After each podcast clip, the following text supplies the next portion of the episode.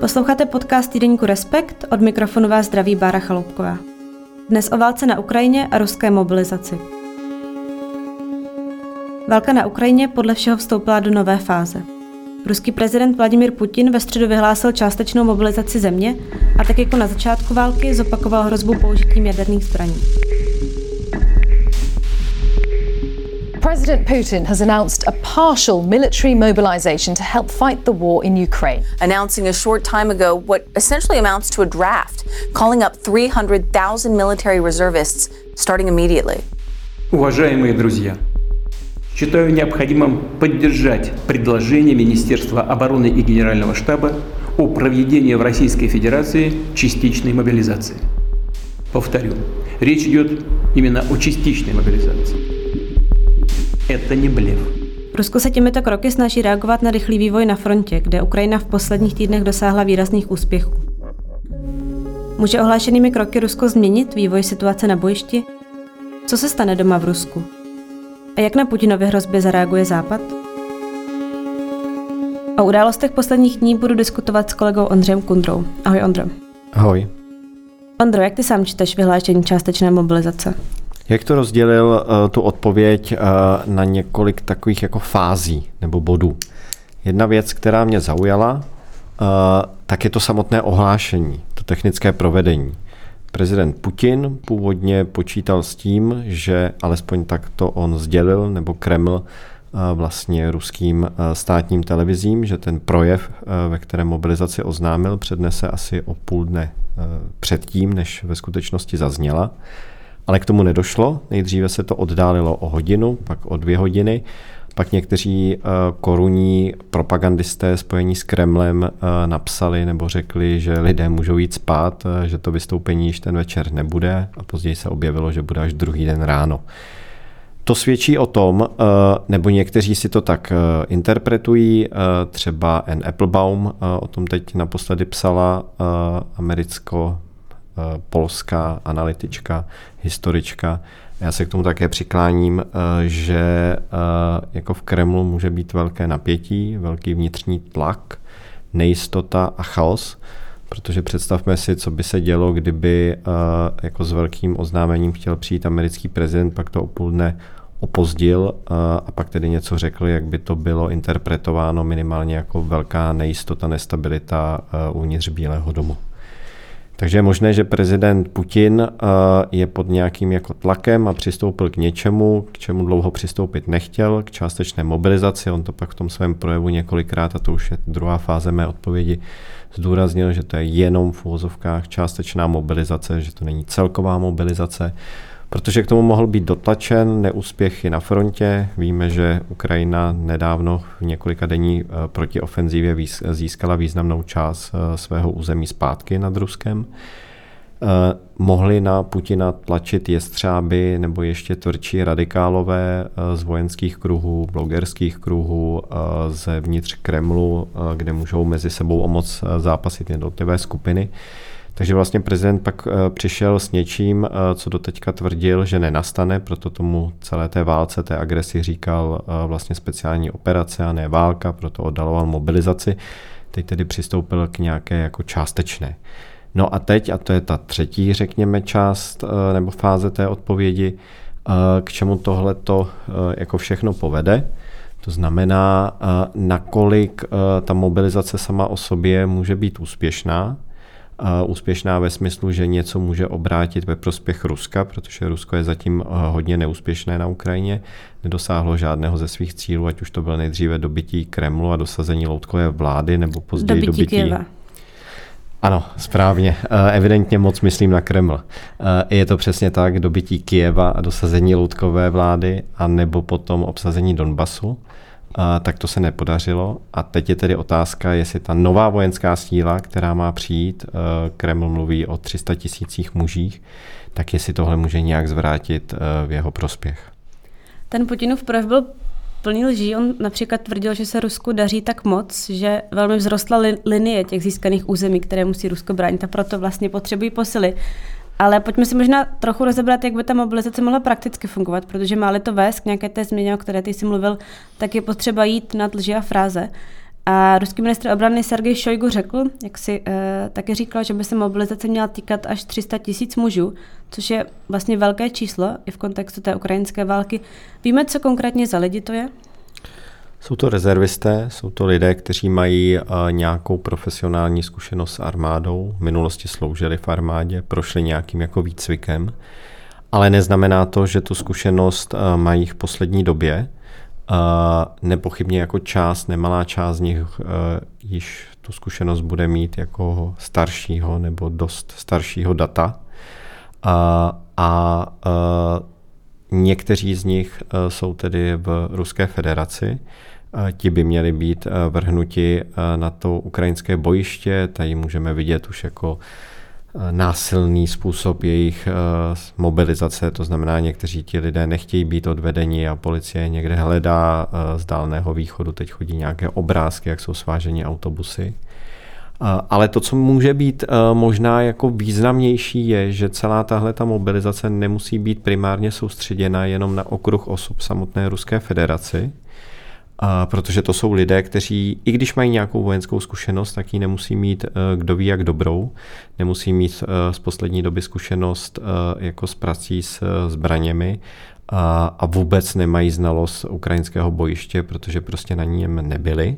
Tak je otázka, nakolik by se jim vedlo a za jak dlouho vlastně se podaří je dostat na samotnou ukrajinskou frontu a jestli to číslo by bylo skutečně tak velké, o kterém mluví minister obrany Šojgu ale samotná ta mobilizace může být hodně zaměřena na lidi, kteří už na Ukrajině jsou, to jsou a bojují na straně Ruské federace. To byli kontraktoři, protože uh, ve směs tam hodně teď bojovali lidé, které, které se režim, kterému se teda ruský režim nedařil na bojišti, jako v minulosti je najímal za peníze, slibovali jim nějaký jako slušnější výdělek s viděnou toho, že eh, po půl roce nebo po nějaké době ten jejich kontrakt skončí, oni se budou moct vrátit zpátky s nějakými vydělanými penězi, když budou mít trochu štěstí a přežijí zpátky do svých domovů někde v Ruské federaci.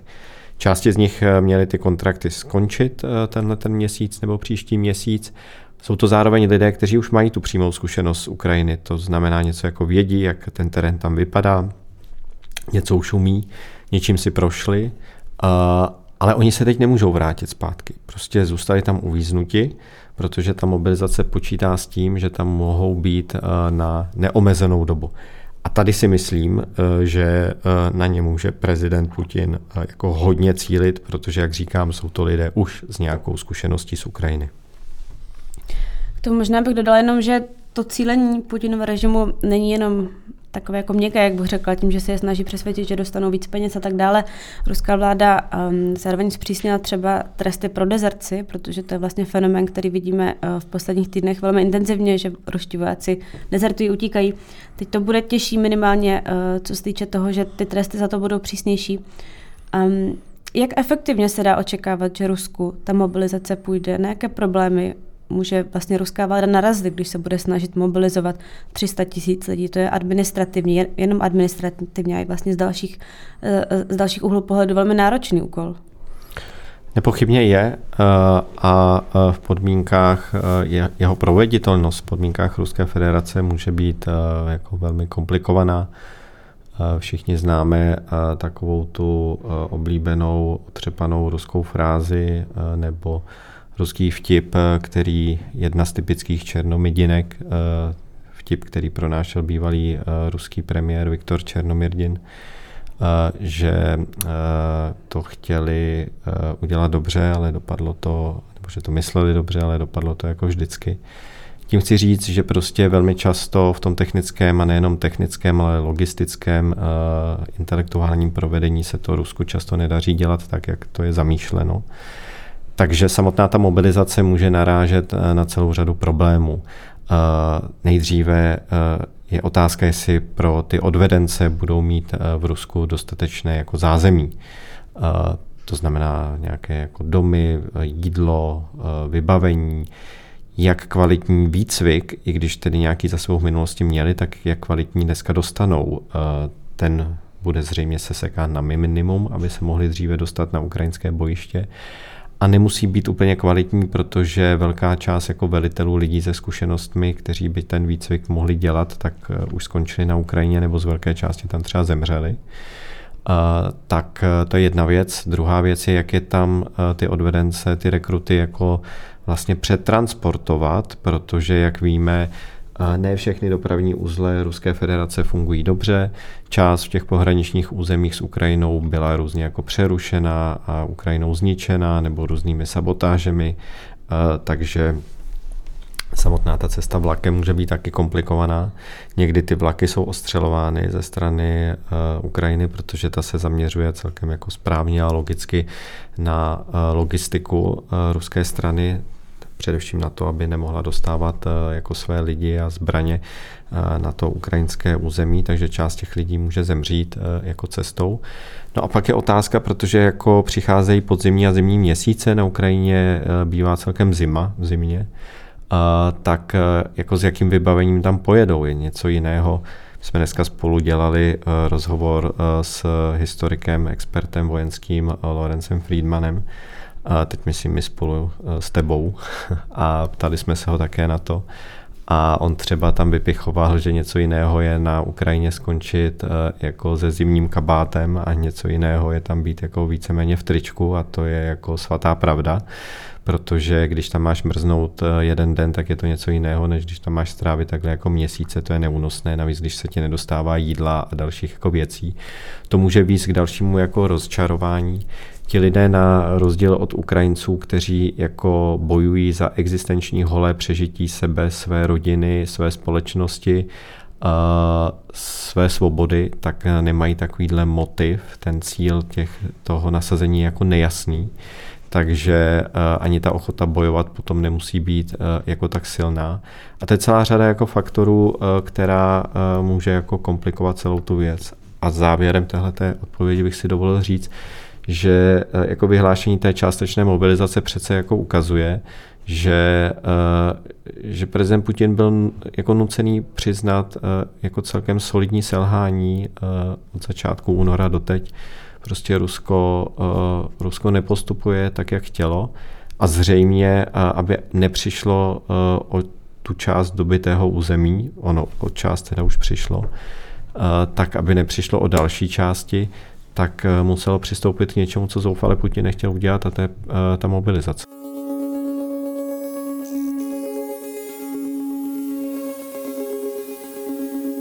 Ty jsi citoval bývalého premiéra Černomrdina. Ve vztahu s ruskou armádou se občas připomíná i údajný Stalinův výrok, a sice, že kvantita je kvalita sama o sobě. On to Stalin pravděpodobně nikdy neřekl.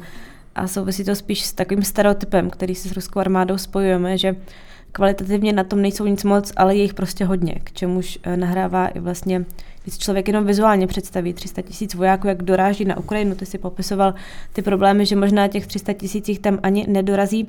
Zároveň, když se podíváme podle mě na problémy, kterými Rusko trpí od začátku té ofenzivy a v posledních měsících se to ukazuje, tak ty jste zmiňovali, tu nízká morálka, špatná logistika, příliš jakoby tuhá hierarchie toho vedení, posledních měsících i málo mužů, protože z těch 150 tisících vojáků, co jich tam Rusko mělo před začátkem války, tak jich podle odhadu um, třeba amerického ministerstva obrany, tak 70 až 80 tisíc jich buď mrtvých nebo zraněných, což jsou obrovská čísla. A v tomhle ohledu může ta částečná mobilizace pomoct, ale ty věci jako logistiku, morálku a tak dále, a ty to asi nezmění. Víme nicméně, kdyby ti noví vojáci, noví branci vlastně mohli na Ukrajinu dorazit. Mimochodem ještě ta čísla jsou zajímavá, protože uh, realitě se nejspíše bude zblížit uh, to, co si zmiňovala. Nejsou to jenom odhady teda Američanů, ale třeba i Britů nebo samotných Ukrajinců. Byť je to potřeba brát jako s rezervou, ale naplněné nemocnice nebo hřbitovy především v různých částech Ruska svědčí o tom, že by to tak eh, mohlo být, nebo se to tomu blížit, tak Sergej Šojgu, ruský ministr obrany, tenhle ten týden zmiňoval, eh, že padlo eh, něco přes pět tisíc Rusů, čímž chtěl dát najevo, že vlastně jako ta mobilizace částečná je úplně v pohodě, protože nikomu de facto nic nehrozí, ale to je jedna z dalších jako ruských, ruských lží.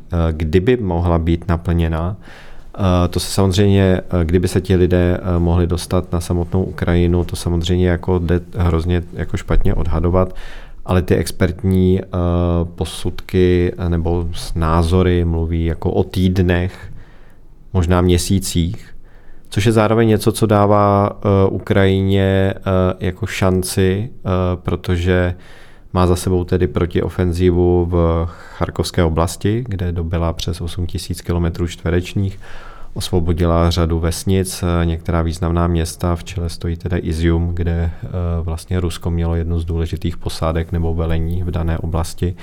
Zanechalo tam přitom eh, jako rychlém úprku spoustu vojenské techniky, kterou Ukrajinci můžou okamžitě použít proti Rusku.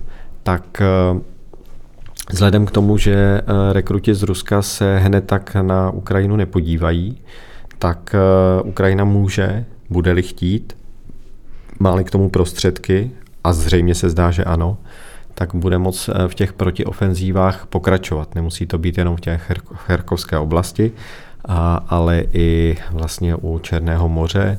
Hodně se znovu jako mluví o Chersonu, významném městu nedaleko Černého moře, a snahy Ukrajiny ho získat, tak e, myslím si, že můžeme čekat v těch dalších možná dnech, týdnech pokračování těch protiofenzív a dost možná na několika místech e, jako zároveň. A zároveň asi ty protiofenzívy nebudou vypadat tak, že by na nějakém místě bylo jako masivní množství jako ukrajinských vojáků. Ukrajina má teď takovou strategii, že e, při těch protiofenzívách jako útočí nebo postupuje v takových jako menších, mobilních, rychle se pohybujících jednotkách, které dokážou nečekaně někde zasadit úder, kde si Ukrajina si s pomocí západních spojenců a špionáže vytipuje nějaké slabé místo a pak rychle tou oblastí projet a zvětšovat osvobozená území. On Putin v mých očích zvolil takovou střední cestu. Ani ne úplnou mobilizaci ani vlastně přiznání porážky a ukončení té války, nebo eh, jak tomu Rusové říkají, té speciální operace. Jaká jsou podle tebe rizika téhle střední cesty, té snahy hrát to, tak říkajíc, pořád na obě strany? Asi ta situace, a trochu jsme o tom mluvili, eh, v samotné Ruské federaci bude komplikovaná. Lidé, kteří analyzují ruskou společnost a znají eh, a rozumí jako výrazně více než já, tak, tak se domnívají, eh, že Putin jako složitě balancuje mezi různými skupinami, mezi vlažnou, nezúčastněnou skupinou lidí ze střední třídy, z větších, bohatších měst, jako je Moskva, Petrohrad a některá další města, kteří vlastně doteďka s válkou nechtěli mít nic společného, eh, vlastně se tak tvářili, že se jich jako netýká, rozhodně do ní nechtěli být zataženi. Pak tam je skupina uh, jako radikálů, uh, kteří zastávají dost možná daleko jako tvrdší postoje uh, než samotný Putin, kteří naopak můžou tlačit na to, aby, a tlačili asi na to, aby mobilizace v nějaké formě byla vyhlášena. Pak tam bude skupina nespokojených jako vojenských blogerů, napojená na některé jako vojenské kruhy, kteří tu ukrajinskou ofenzivu nesli velmi těžce a kritizovali vlastně neschopnost ruské armády a politického vedení eh, jako dosáhnout nějakých jako viditelných úspěchů. No a pro Putinovo udržení se u moci bude asi důležité nějak tyhle ty skupiny různě jako vyvažovat eh, a žádnou si úplně nepostavit jako proti sobě. A myslím si, že v tomhle jako složitém, nepřehledném terénu, kde zároveň v Kremlu, a to uznávám, že už je jako jistá dávka kremrologie, jako zápasí o moc a o vliv a přiklánějí se na různé jako strany v tomto mocenském rozložení, tak, tak ruský prezident se v tom nějak jako pohybuje, kdy asi jeho hlavním záměrem v téhle chvíli bude zajistit sám pro sebe nějaké jako politické přežití, protože jak víme z moderní ruské historie, velmi často může ruský vládce dopadnout také velmi špatně. No samozřejmě tím rizikem je, že neuspokojíš nikoho, že to budeš hrát tak moc na obě strany, až ani jedna nebude spokojená, že těch vojáků na Ukrajinu neodejde dost, aby něco změnili, případně odejdou pozdě, ale odejde jich dost, aby se v Rusku začala vzmáhat nějaká nespokojenost. Když se podíváme na to, jak ruská společnost reagovala na to oznámení částečné mobilizace, co vidíme v Rusku? Vidíme nějaké částečné záběry, které jsme schopni jako odsud vidět, nebo obrázky. Vidíme rychle vyprodané letenky na ruských letištích eh, do míst, kam se ještě dalo lítat po uvalení té celé řady sankcí. Eh, které rychle jako byly vykoupeny, raketově vylítly ceny těch letenek, protože se prostě muži o tamtuť snažili dostat pryč, muži, kteří by měli být mobilizováni. Vidíme poměrně dlouhé fronty na Rusko a jiných přechodech, třeba s Finskem 30 km dlouhá fronta, velmi dlouhá fronta aut do Gruzie. Prostě to jsou lidé, kteří z té země jako utíkají, pak se domnívám, a to nesvědčí o tom, že by byli tedy doví jak nakloněny myšlence mobilizace, právě naopak, a, protože teď se jich to najednou dotklo. To můžou být ty vlažní, kteří, kteří seděli na gaučích a žili si nějak jako své životy a válku, když už ji sledovali, tak ji mohli sledovat jako nějakou epizodu v nějakém jako seriálu mohli se tvářit, že jsou hrdí, když se na bojiště dařilo, že jsou hrdí na ruského prezidenta, když se nedaří, najednou se jich to má dotknout, tak prostě prchají ze země. A pak si myslím, že bude asi poměrně jako silná vnitřní migrace následovat v, těch dalších, v tom dalším období uvnitř Ruské federace, kdy prostě spousty mužů bude utíkat a budou vyvrheli ve své vlastní zemi a budou se schovávat. A ještě více mužů v policejních uniformách bude eh, jako za nimi utíkat a hledat je ve všech zákoutích Ruské federace, aby je našli a mohli tedy splnit ten Putinův úkol a vrhnout je a poslat je vlastně na frontu.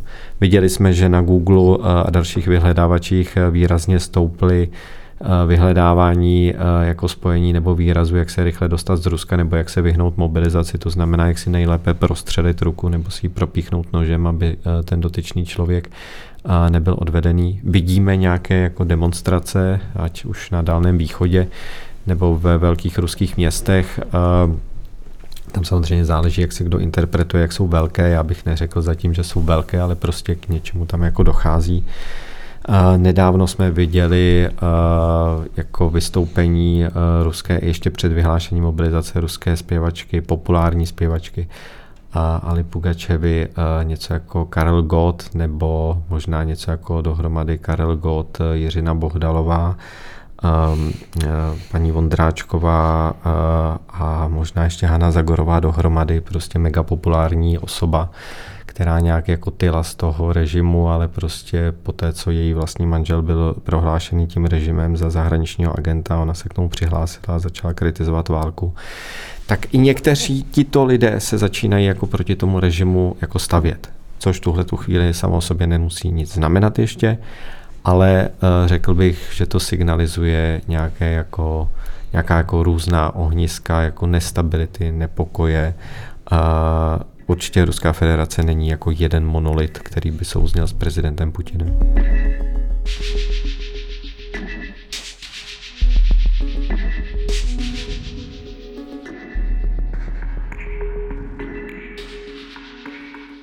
Fronty na rusko-gruzinských hranicích, to je podle mě až taková sprostá ironie osudu, vzhledem k tomu, že um, Rusko bylo zemi, která Gruzii napadla před několika lety. Um, jenom doplním k těm protestům, že podle eh, informací bylo na nich zadrženo přes 13 lidí a někteří ruští komentátoři varovali, že kdo se jich bude účastnit, tak místo vězení mu může hrozit, že bude poslán přímo na Ukrajinu. Pojďme k druhému hlavnímu tématu té Putinovy řeči. A já jsem to zmiňovala v úvodu.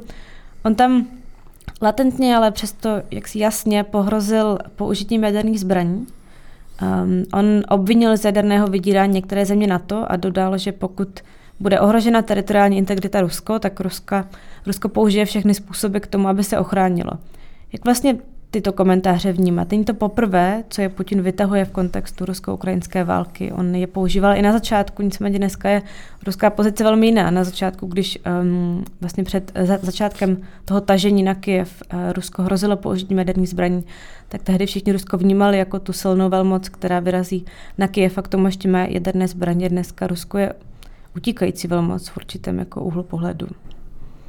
Já bych asi tu odpověď zase si dovolil rozdělit eh, na několik částí. Ta jedna je, eh, a to správně zmiňuje, že Putin o tom mluvil na začátku téhleté fáze války. Ona mimochodem ta válka nezačala eh, teď, začala už v roce 2014 napadením Krymu, Donbasu a pak se jenom utlumila a teď znovu jako vyhřezla v silnější podobě. Tak když tenkrát teď v únoru mluvil o riziku jaderných zbraní jejich použití, tak nepochybně zastrašoval na to Západ, aby na Ukrajinu nedodávali zbraně Teď, když se Rusku nedaří a muselo přistoupit k mobilizaci a znovu o tom mluví a nejenom on, tak nepochybně je to znovu jako snaha zastrašit Západ, aby nepokračovalo v dodávkách zbraní, efektivnějších zbraních, eh, raketách, které by doletěly daleko na Krym a mohly zasáhnout ruská území, tak eh, to bych jako interpretoval jako jeden z důvodů, proč znovu eh, Putin řinčí vlastně jadernými zbraněmi. Pak bych ale také řekl, že jako sám sebe dostává do složitější a složitější situace, kterou jako eskaluje mobilizace, je nepochybně nějaká jako míra eskalace celé té války, celého toho konfliktu. A řekněme, že po eh, dílčí mobilizaci může maximálně přistoupit k nějaké jako celkové mobilizaci, když je otázka, jestli tahle ta dílčí už není de facto jako celková. A, a pak teda, jak když se mu nebude dařit dál, tak jak vlastně by mohlo eskalovat dál za cenu udržení se u moci, no a to je právě přistoupení k použití nějaké formy uh, jako jaderných, jaderných zbraních. A, a to znamená, že jako úplně nelze asi vyloučit k tomu, že by se to jako mohlo stát, protože jako v téhle válce nelze, jak vidíme, vyloučit v podstatě vůbec jakoby nic. Spousta věcí už se stalo, včetně samotné jako té války. Spousta lidí nepředpokládala, že to Putin může udělat, protože bylo říkáno, že to není racionální, ale on to udělal tak v nějakém jako koutě by k tomu mohlo jako přikročit. A pak je eh, samozřejmě jako otázka, eh, jako co tím vlastně přesně dosáhne, jo? protože protože eh, by tu jadernou zbraň mohl použít vlastně k zastavení, jestliže jeho současným cílem je Donbas, tak k zastavení vlastně ukrajinské armády, aby ho nedobývala zpět. Ale mluvili jsme už tady o tom, ukrajinská armáda se pohybuje v malých rychlých jednotkách, takže ta jaderná zbraň nemůže dopadnout na nějakou silu 50 tisíc mužů ukrajinských vojáků soustředěných na jednom místě a tak je eliminovat. To prostě dost dobře nejde. Eh, Ukrajinci eh, volí jinou taktiku boje. Takže tady nemůže být ta eh, jaderná zbraň efektivní. Zároveň by dopadla do míst, o kterých Putin říká, že chce osvobodit, takže on zároveň by všechny ty lidi, které chce osvobodit, zavraždil a kdyby fouknul správně vítr, tak by kus toho jaderného spadu mohl donést ještě do Ruské federace, taky další jako riziko pro něj. E, druhá možnost použití té jaderné zbraně je použití na demoralizaci e, vlastně ukrajinské společnosti, to znamená hodit nějakou takzvaně taktickou jadernou zbraň na Kiev nebo nějaké jako, jako město, dosáhnout jako smrti třeba desetitisíce lidí a, a tak nějakým způsobem jako paralizovat tu společnost. Ale ani tohle to si myslím, že by nevedlo k kýženému cíli, protože prostě Ukrajinci ukazují tak velkou odolnost a houževnatost bojovat za svoji svobodu a de facto tím i za naši svobodu, že prostě jaderná zbraně přece v tomhle jako nemůže zastavit uh, a nemůže odstrašit. A ještě jedna zajímavá věc pro mě, co jsem uh, se nedávno jako dočetl uh, od některých vojenských expertů. A to si myslím, že taky musíme být brát potaz, když uvažujeme o užití té jaderné zbraně, že Rusové se domnívají, nebo to vojenské vedení, že když se použije nějaká jako taktická jaderná zbraň, to znamená, která nevyhladí celou populaci nebo velkou část, ale jenom její část, takže oni si myslí, eh, že eh, Západ na to nemusí odpovědět úplně stejným způsobem. Eh, to znamená, nedomnívají se, že by to muselo notně vést ke eskalaci nějakého velkého jaderného konfliktu, velké jaderné války.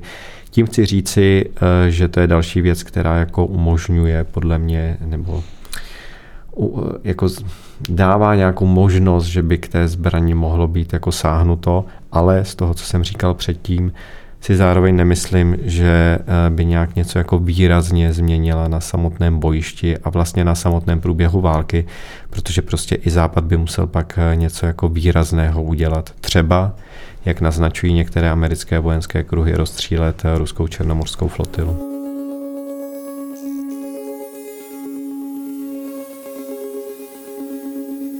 Ty jsi to zmínil, že jedním vlastně možná z nejhlavnějších cílů těch jaderných hrozeb je je psychologická snaha zastrašit toho nepřítele, protože jaderné zbraně byly v historii použity přesně dvakrát. Vlastně neexistuje větší hrozba než hrozba jadernými zbraněmi. A právě ta obava z jaderné eskalace byla na začátku, od začátku něco, čeho se Západ nejvíc bál a čemu, když se podíváme na průběh té války těch sedmi měsíců, tak čemu Západ docela přizpůsobovala i tu svoji strategii. Když třeba vzpomeneme na začátek války a diskuze o bezletové zóně, tak Západ k ní nepřekročil mimo jiné i proto, že existovala obava, že by to vyeskalovalo do jaderného konfliktu. Například Německo bylo vždy poměrně explicitní, že potřeba na tohle myslet. Americký prezident Joe Biden několikrát říkal, že nechce dovolit, aby se konflikt změnil eh, v nějakou třetí světovou válku. Je podle tebe možné, že ty ruské hrozby oslabí ochotu Západu dodávat třeba některé typy zbraní Ukrajině, některé vlastně pokročilé útočné zbraně, které by Ukrajina mohla použít um, jaksi um, ne k eskalaci války, ale k tomu, aby Rusko zasáhla efektivněji než doteď? Myslím si, že to nepovede k tomu, že by Západ přestal dodávat zbraně, především Američany a Brity a některé další země. A některé zbraně ale Západ už nedodává od samého začátku. To jsou ty střely, které by třeba doletěly hluboko až na ruské území. A tak to právě z obavy z té eskalace prostě prezident Biden, americký prezident, jako se rozhodl nedělat.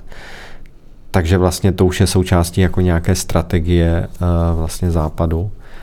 A tak si nemyslím, že, že že vlastně Ukrajina teď eh, by přišla o dodávky zbraní, bude je dále jako dostávat, ale prostě některé asi dostávat nebude. Tohle by se změnilo asi v okamžiku použití eh, té jaderné zbraně. A teď si myslím, že zase přijdou další teda dodávky zbraní po tom, co Putin eh, vlastně sáhnul k mobilizaci nebo částečné mobilizaci.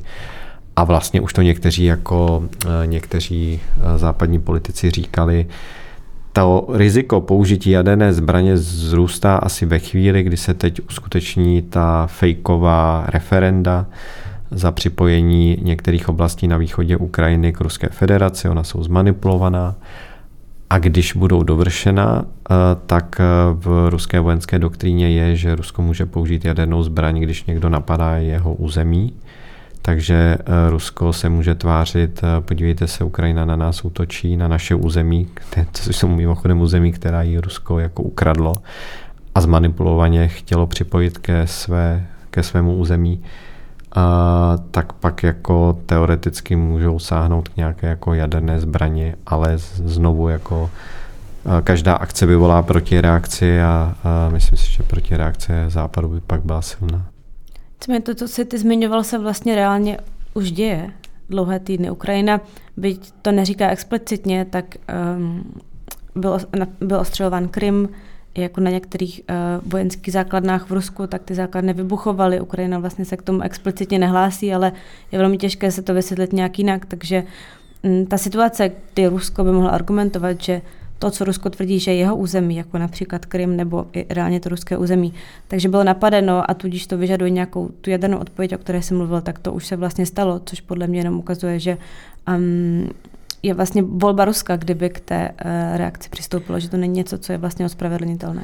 Ukrajinci to někdy komentují jako vtipně. My když jsme s kolegou Tomášem Brolíkem dělali při naší, myslím, poslední návštěvě Ukrajiny rozhovor s jedním z hlavních poradců prezidenta Zelenského, panem Podoljakem, a ptali jsme se ho na některé tyhle ty výbuchy, a tak říkal, že to, je, že to je vždycky jako vůle boží. Tím chtěl říct, že jako Ukrajina v tom nemá prsty, ale že to vlastně e, zatím je nějaká vyšší jako síla, kterou nemají jako v rukou, tak, tak někdy to tenhle ten hrozný konflikt nepostrádá ani tyhle ty jako vtipné momenty. Skončíme možná momentem, který je nevtipný, ale světlý, jeden z mála světlých momentů toho konfliktu.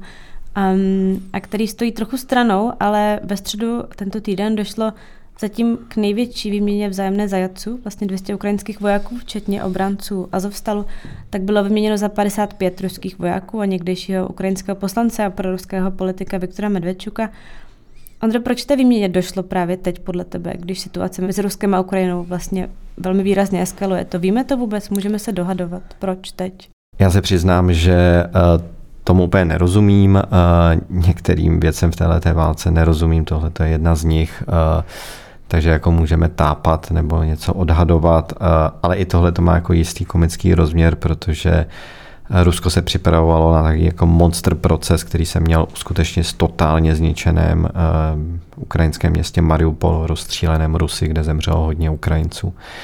Tam byla vlastně stavěna taková tribuna A ten proces s vojáky z Azovstalu, eh, z té továrny, kterou hájili tedy Mariupolu do poslední chvíle, se měl odehrávat. A najednou jsou vyměněni za totálního, totálního lůzra pana Medvedčuka na člověka totálně nepopulárního eh, na Ukrajině, do kterého Ruská federace v úplných letech narvala neskutečné peníze, protože eh, po zavraždění nebo zatčení eh, prezidenta Zelenského, které se nepodařilo, to měl být právě pan Medvedčuk, který měl stát v čele Ukrajiny. Ale prostě ani tohle to nebyl schopen nějak splnit ve spolupráci jako z Rusy a najednou je pro Rusko jako cený, no tak možná proto, kdybych měl nabídnout nějakou jako racionální, aspoň trochu jako odpověď, eh, že je nějak jako osobně provázaný s eh, vlastně Vladimírem Putinem, protože jestli se nemýlím, tak eh, pan Putin byl kmotrem jednoho z, jej, z jeho dětí. A tak třeba se mu ho zželelo a byla to natolik vysoká emocionální hodnota, že prostě byli propuštěni za něj vojáci Sazovstalu, ale, a, ale chvála Bohu, jestli si můžu do, e, jako dokončit nějak emotivně, že se tihleti vojáci dostali e, zpátky na Ukrajinu, nebo někteří z nich jsou teď jako v Turecku. A, a že jsou svobodní, protože uh, skutečně jako projevovali jako nesmírnou odvahu uh, v těch, jako ve v jistou fázi té války, když bránili Mariupol. Chvála asi nejenom Bohu, podle ukrajinského prezidenta Volodymyra Zelenského, tak výraznou úlohu v těchto vyjednáváních sehrál turecký prezident Erdogan a Saudská Arábie. Role těch obou států je zajímavá, pro nás asi trochu záhadná těch událostí, kterým v ukrajinském konfliktu nerozumíme, snad někdy porozumíme je pořád hodně. O aktuálním vývoji na ukrajinské frontě a v Rusku jsme mluvili s Ondřejem Kundrou. Příštím čísle Respektu k tomto tématu také najdete avizovaný rozhovor s uznávaným profesorem válečných studií Lorencem Friedmanem. Rozhovor, stejně tak jako celé číslo, bude k dispozici online v neděli, v trafikách pak v pondělí. Od mikrofonu se s vámi loučí Bára Chaloupková.